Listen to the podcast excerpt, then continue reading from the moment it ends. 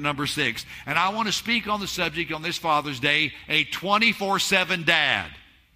A 24 7 dad. Now, some of you, this is your first Father's Day. We celebrate that with you. Some of you are expecting right now, and it'll be coming in a few uh, weeks or a few months. I talked to a family last night, a dad, and they're expecting, and he is so excited to be a dad for the first time. Now, some of you are veterans. You have four or five kids, and you know how it's done, and may the Lord bless you with 12 more. May God just, may God just make your home and your life just full of joy uh, all the time. And being a parent, being a parent today is challenging. Yeah, it's more challenging than when Denise and I were raising our kids. I mean, we didn't have these apparatuses that take that, that take a seminar. I'm talking about the, the strollers. Do you look at the strollers they have today? I mean, you, you have the, the seat cover that the, the seat, uh, what do you call it? That you buckle in the kids, you know? There it is, there it is, the car seat. And it attaches to, and you have to undo, and you have this big apparition you have to go. We just put our kids in the trunk and we would just go on wherever. I mean, back in those days, it was a little simpler than it is today. I mean, it, it's a challenge.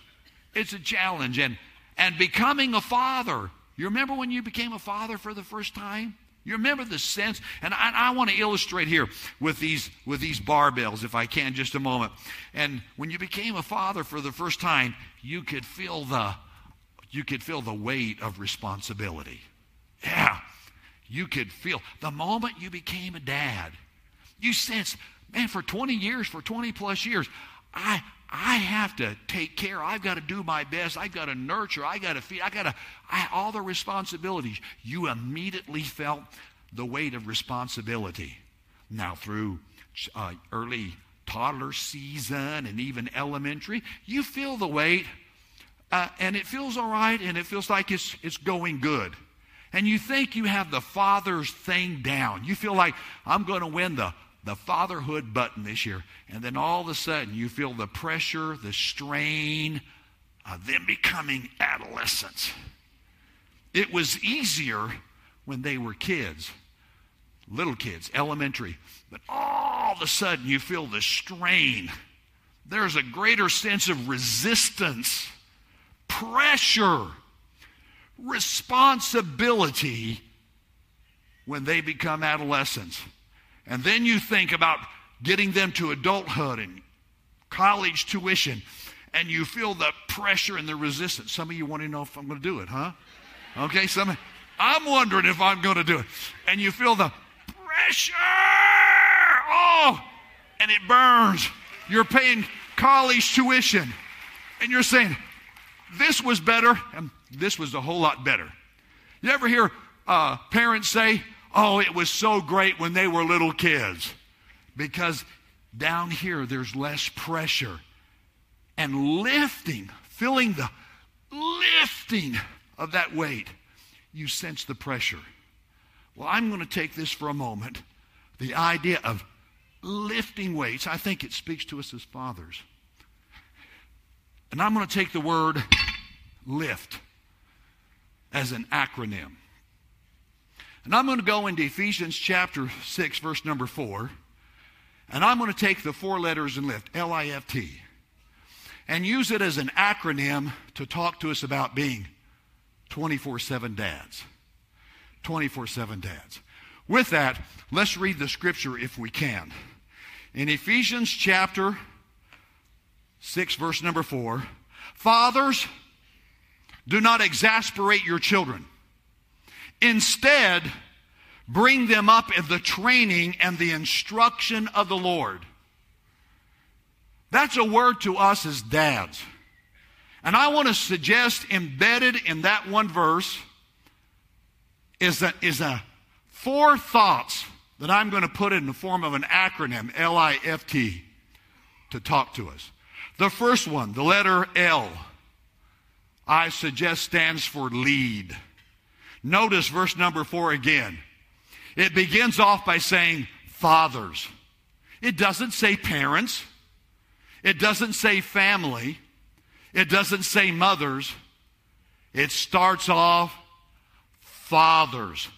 And I want to suggest to us that the word of the Lord and the Holy Spirit is summoning us to be leaders. Dads, be leaders. Thank God for moms. Moms have an important place in rearing and, and, and, and mentoring and raising kids.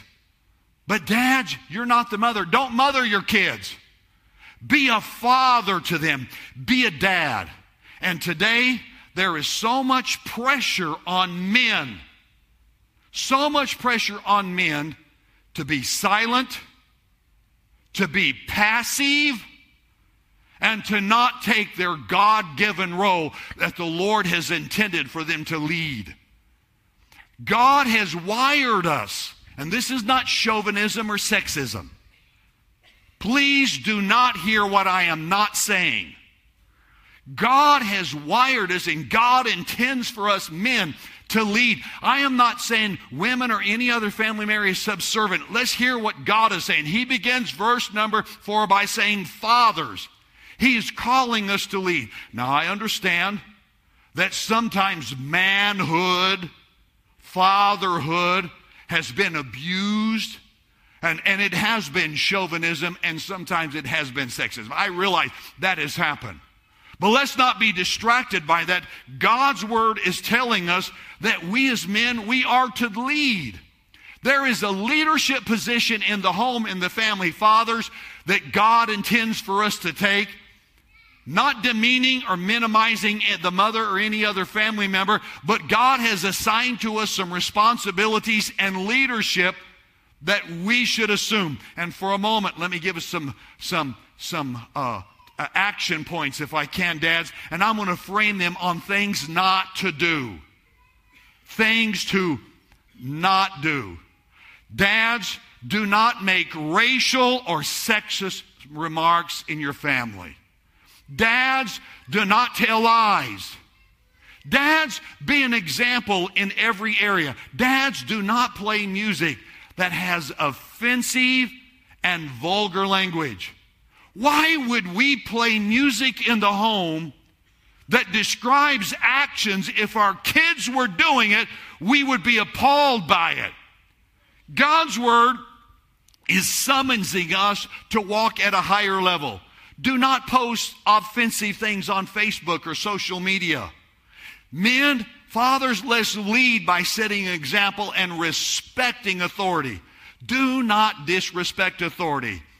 Politicians, police officers, teachers, principals. There is a spirit in America today to be antagonistic and disrespectful for all leaders. And there is this culture in America, nobody can tell us what to do, and we are, have our own individual rights, and we can say and express anything we want. And forever on social media, if a teacher or a principal gives direction, then the teacher or the principal is bullied on social media because there's this idea we have no respect for authority. And I invite men, let's lead our families in respecting authority today. Men take the lead. The second, the second word is the letter I, and I'm going to give us the word inspire.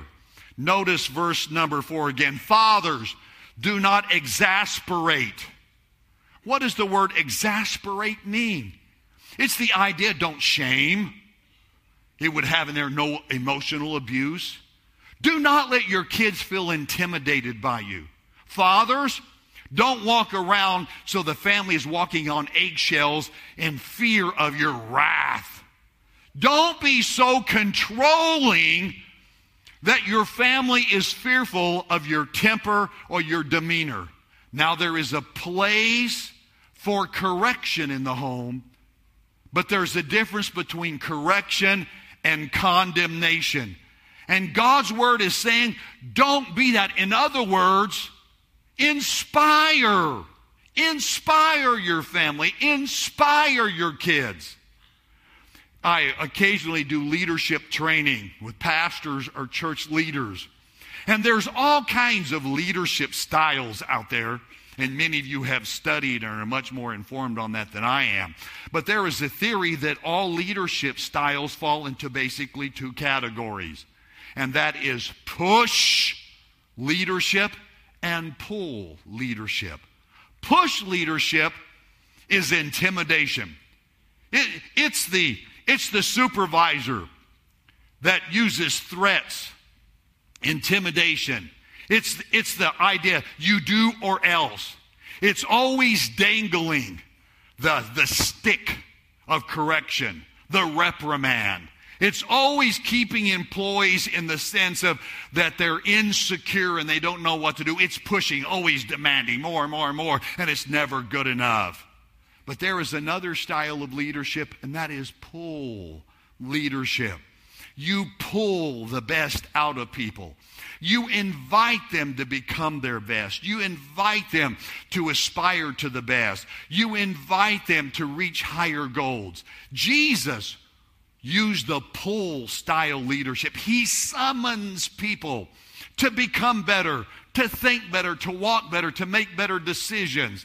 And that is the leadership that I believe the Holy Spirit wants every father to have. Do not exasperate, do, don't push them, pull them to something better. Dads, we are always molding and unfolding. Always molding and unfolding in our kids' lives, in our families' life. Molding by what we say, by what we do.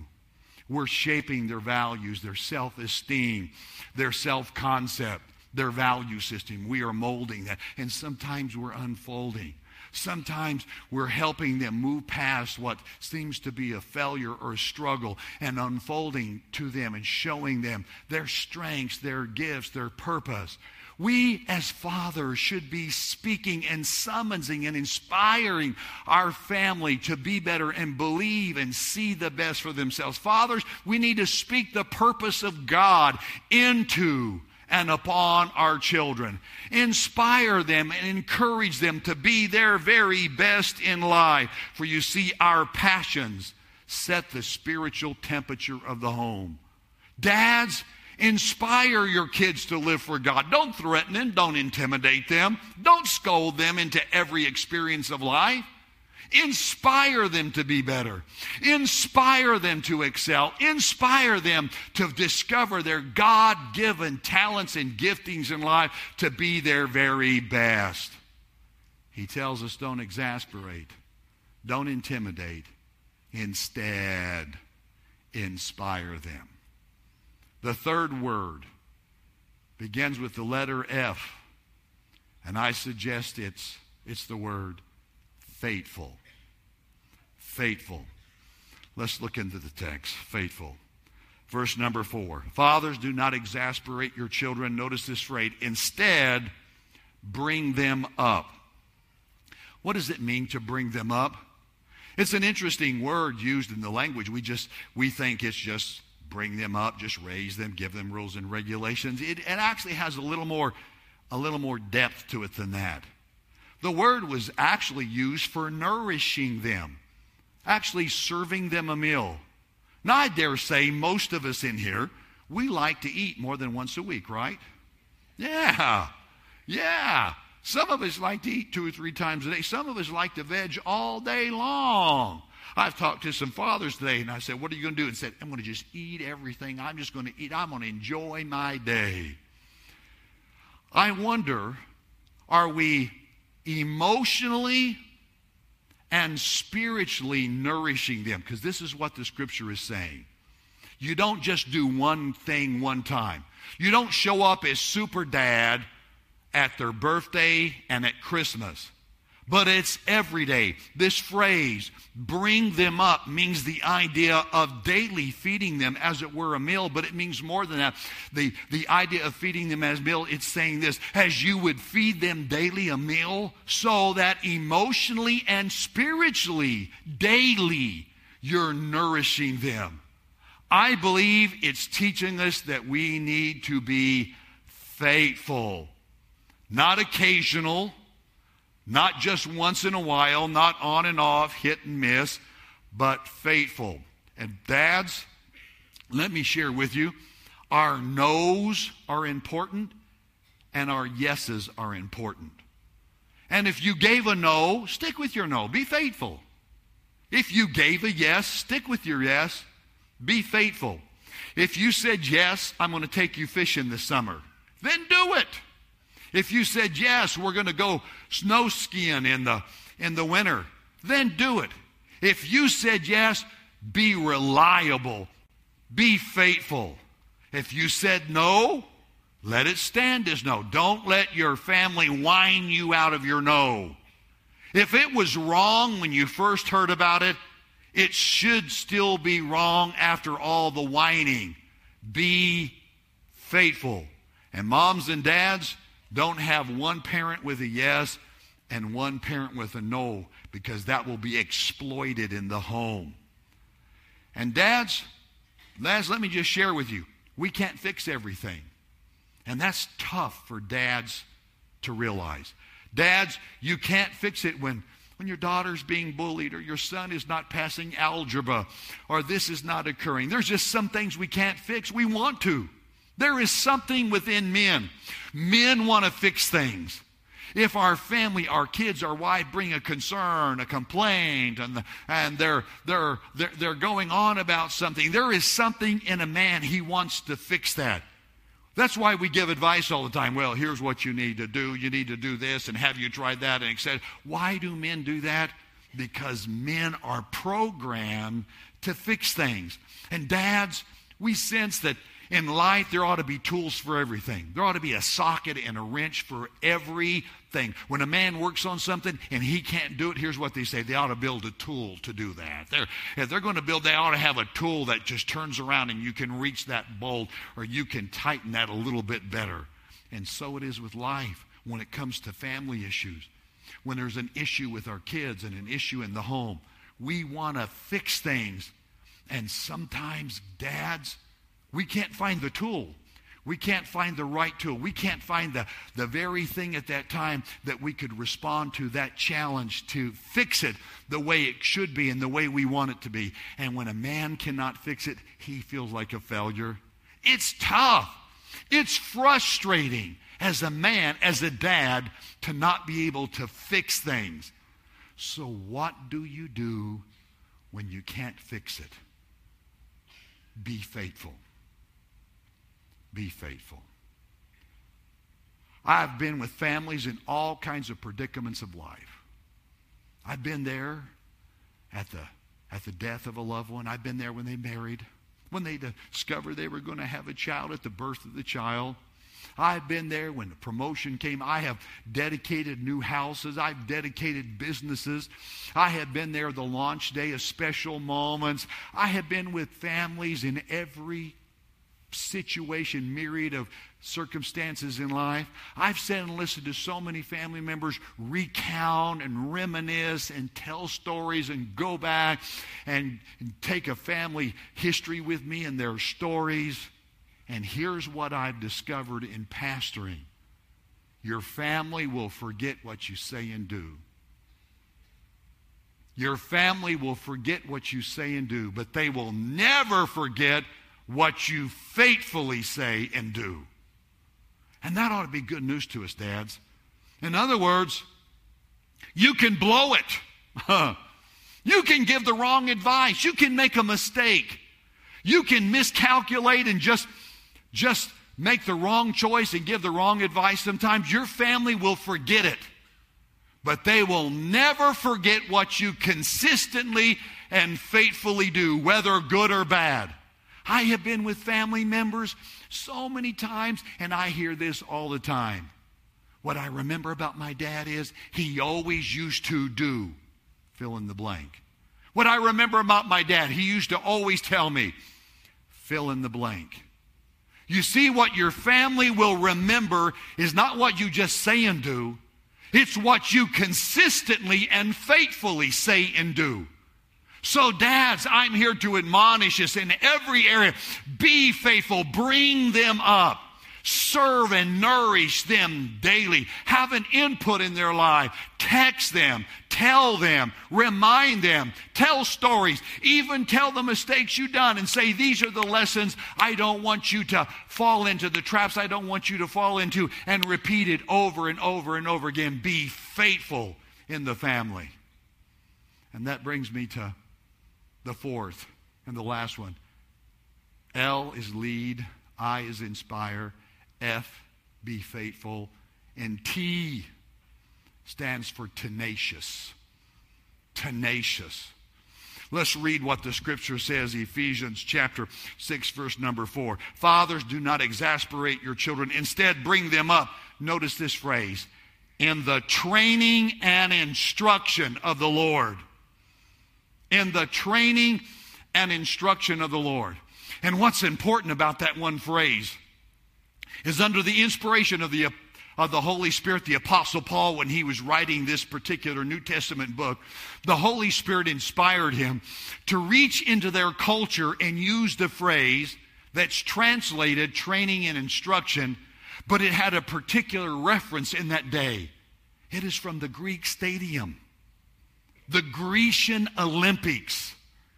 That phrase, training and instruction, was used, and the moment he wrote it, the Ephesians understood and it was a, it was a Greek Olympian word and phrase. It was the word of an athlete. An athlete doesn't go and pick up uh, the weight one time and say, okay, I'm done, I'm through with it. No. Trains. He pumps iron over and over again daily. An athlete preparing for the Olympic Games doesn't go out one time or two times, but daily, repeated, over and over and over again in good weather, in bad weather, when he feels like it, when he doesn't feel like it, when the muscles ache, when he feels like he, he's good enough, but he'll press and say, I'm even going to be better.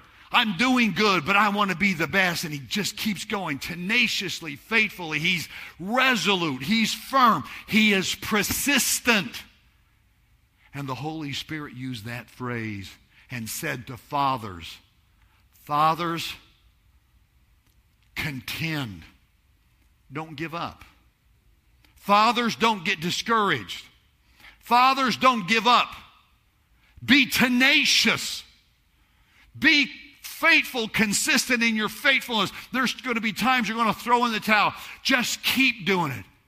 That, that tenacity, that tenaciousness, just keep contending for the values that you know you should have. Fellas, all men, there is a, there is a gene that created our manhood. It's called the, referred to as the SRY gene. The S, it's in the Y chromosome. The SRY gene is what makes you male. You see in, in your mother's womb.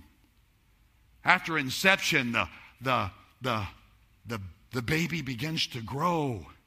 And early on, the SRY gene is assigned to that baby in the womb, and that SRY gene is what makes us male. It is the SRY gene that produces this male sex organ. It's what makes us male. I can say not only it creates manhood, I can extrapolate it out and says it creates fatherhood. It all goes back to the SRYG. In fact, in the Olympic Games today, before female athletes compete, they are screened. There's drug screening and hormonal screening, and if they find the SRY gene, that female athlete is disqualified if there's any kind of uh, hormonal enhancement that has been taking place. They're not allowed to compete because it is exclusively male. It is what, it's what gives the men the greater stature to, to grow muscle and stature and their bone structure and their muscle structure. It's, it's the SRY gene that creates it. It's the SRY gene that, that gives us that, that challenge to just do better and contend. It's, it's the SRY gene that just, we say we have to, we have to give it our best. It's why you won't quit. You take a little boy or a man and you say, I bet you can't do something, and something inside of us kicks in and says, Yes, I can. We want to define it. We may hurt, it may ache, We may even hurt ourselves, but there's something about achieving it. There's something about accomplishing that we're going to do it because it's in our DNA. It's where we get stamina. It's where we get uh, uh, physical strength, and it, it, it's what makes the tend to make the, the, the male characteristic of strength and stamina and and his his stature. That comes from the SRY gene. Here's what I'm saying.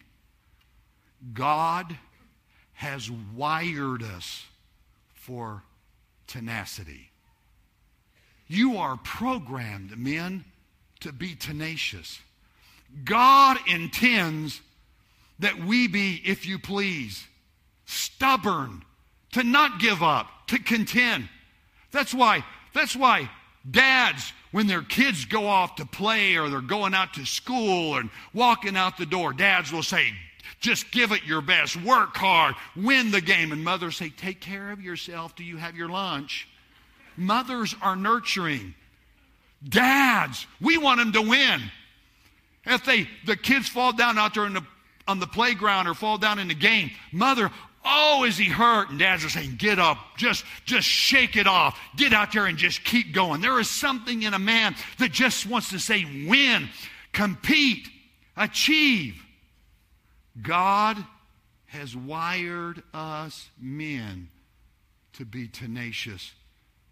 And the Holy Spirit is saying to us, Fathers, when it comes to your family, when it comes to being a parent, when it comes to being a dad, be a 24 7 dad. Be tenacious. Don't give up. You're in the adolescent years of raising a family, and it's challenging, and times you don't understand your daughter, you don't understand your son. Be tenacious. Don't walk away. Don't give up. Don't separate. Don't back out. Be a father. Step in. It was Thomas Jefferson that said, and I quote, In matters of style, swim with the current. But in matters of principle, stand like a rock. He's calling men to be and to have backbone. So. I want to bring it to a prayer moment. And I want to say something to all of our dads here. I want to bring this to a prayer moment on this Father's Day. And I want to point out your choices purchase destiny. Your choices to be to be a leader or not to be a leader, whatever choice you make, it will purchase a destiny for your family. Your choice to inspire or to be pessimistic and negative, your choices will purchase a destiny. Your, port, your, your choices to be faithful or unfaithful, they will purchase a destiny. Your choice to be tenacious or passive, it will purchase a destiny. And now I want to explain the dollar bill to you. If I gave those points to you in a piece of paper or bookmark, guys, you wouldn't be able to find it next week. But I knew if I gave you a dollar, you wouldn't lose it. So that dollar, it's yours to keep. But for a moment, fathers, for a moment, I want that dollar to represent something. I want that dollar to represent your choices. And your choices purchase a destiny. I want that dollar to represent your determination, your willingness, your decision to follow God and be a 24 7 dad. That dollar to represent that. And your choice will purchase a destiny. I want to give that dollar to you. And I want to tell you about something. I was 10 years old. I don't think I was nine. I think it was nine or 10. I know I wasn't 11. Can't really call it 9 or 10. I got my allowance. Now, back then, allowances, they didn't pay as well as they pay today. At one time, I made 75 cents a week. Yeah, 75 cents a week. And then I remember when my allowance went up to a dollar a week, and on I got a dollar a week. I mean, hey, you were out of coins, and now you were into paper money. You were somebody. And I got, I got my weekly allowance. And I can still recall this. I can see this happening in my mind right now. And I had that, I had that dollar. And my dad said facetiously, kind of jokingly, You better let me hold on to that dollar for you. If you give it to your mom, she'll spend it. So what did I do? I went along with the with the joke. I said, "Here, Dad." And so my dad took the dollar and he folded it, and my dad put it in his wallet. I was nine or ten. This is the dollar. This is the dollar. My dad carried that dollar in his wallet for some 45 years. It's folded in the same way my dad folded it that day, and he slipped it in his wallet. I still recall it to this day. I wouldn't trade this dollar for a $100 bill today because this dollar has a memory and has a story behind it. Through the years, as a teenager, even after I got married, there'd be this moment, this joking moment, my dad would pull it out of the wallet. He'd say, Here it is. Now remember, if you'd have given it to mom, she'd have spent it, but I held on to it, and here is the dollar. My dad never spent it. Now he could have. And he could have just later on given me another dollar, and that would have been fine. There would be no story behind it. But that dollar, my dad folded. Put it in his wallet. And for over 45 years, my dad carried this same dollar in his wallet. And a few years, about two years before my dad passed away, we were sitting at McDonald's drinking a cup of coffee. And my dad pulled out his wallet. And he pulled out the dollar. And the moment I saw it, I knew the story. I knew what it was. It's that same dollar. Same dollar my dad had carried for some 45 years.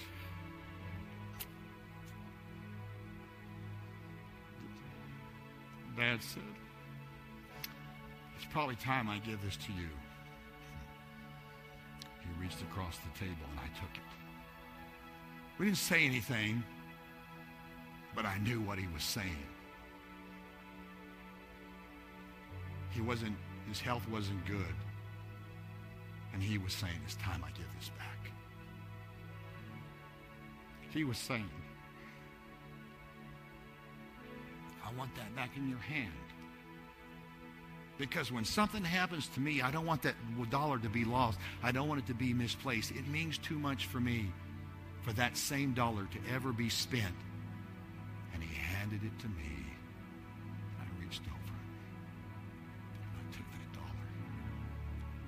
Opened my wallet and I put that dollar in. And I've carried that same dollar ever since, never spending it. There's going to be a day I'm going to pull this out of my wallet and I'm going to hand it to my grandson. And I'm going to tell him the story. And I'm going to say, never spend it. There's a story behind this dollar. You see, our decisions purchase our destiny. And dads, I want you to take this dollar. Now, you could spend it today. You can go to the dollar menu at a fast food restaurant. You can go to the dollar store and that dollar would be gone. But I want to invite you, the dollar I just gave you, to never spend it. I'm going to invite you to fold it up and put it in your wallet. But before you do, I want to invite you to do something. I want to invite you to write today's date on that dollar. I want you to take a, a Sharpie and write 27, excuse me, 2415. 2415 on it. What do you mean 2415? Pastor, you just said be a 24 7 dad. Why 2415? Because Joshua 24:15 says this. But as for me and my house, we will serve the Lord. And I'm going to invite you to take that dollar, write 2415 on it, today's date. and put it in your wallet to represent I'm not spending it. My choice has purchased the destiny. And then there'll be a day, there'll be a moment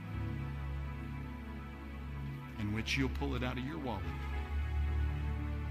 and you're going to hand it to your daughter, your son, your grandchild, and you're going to tell them a story. On a Father's Day, I decided to become a 2415 dad grandfather. That I was going to serve the Lord and my household was going to serve the Lord. And you tell them the story of the commitment you made to God today.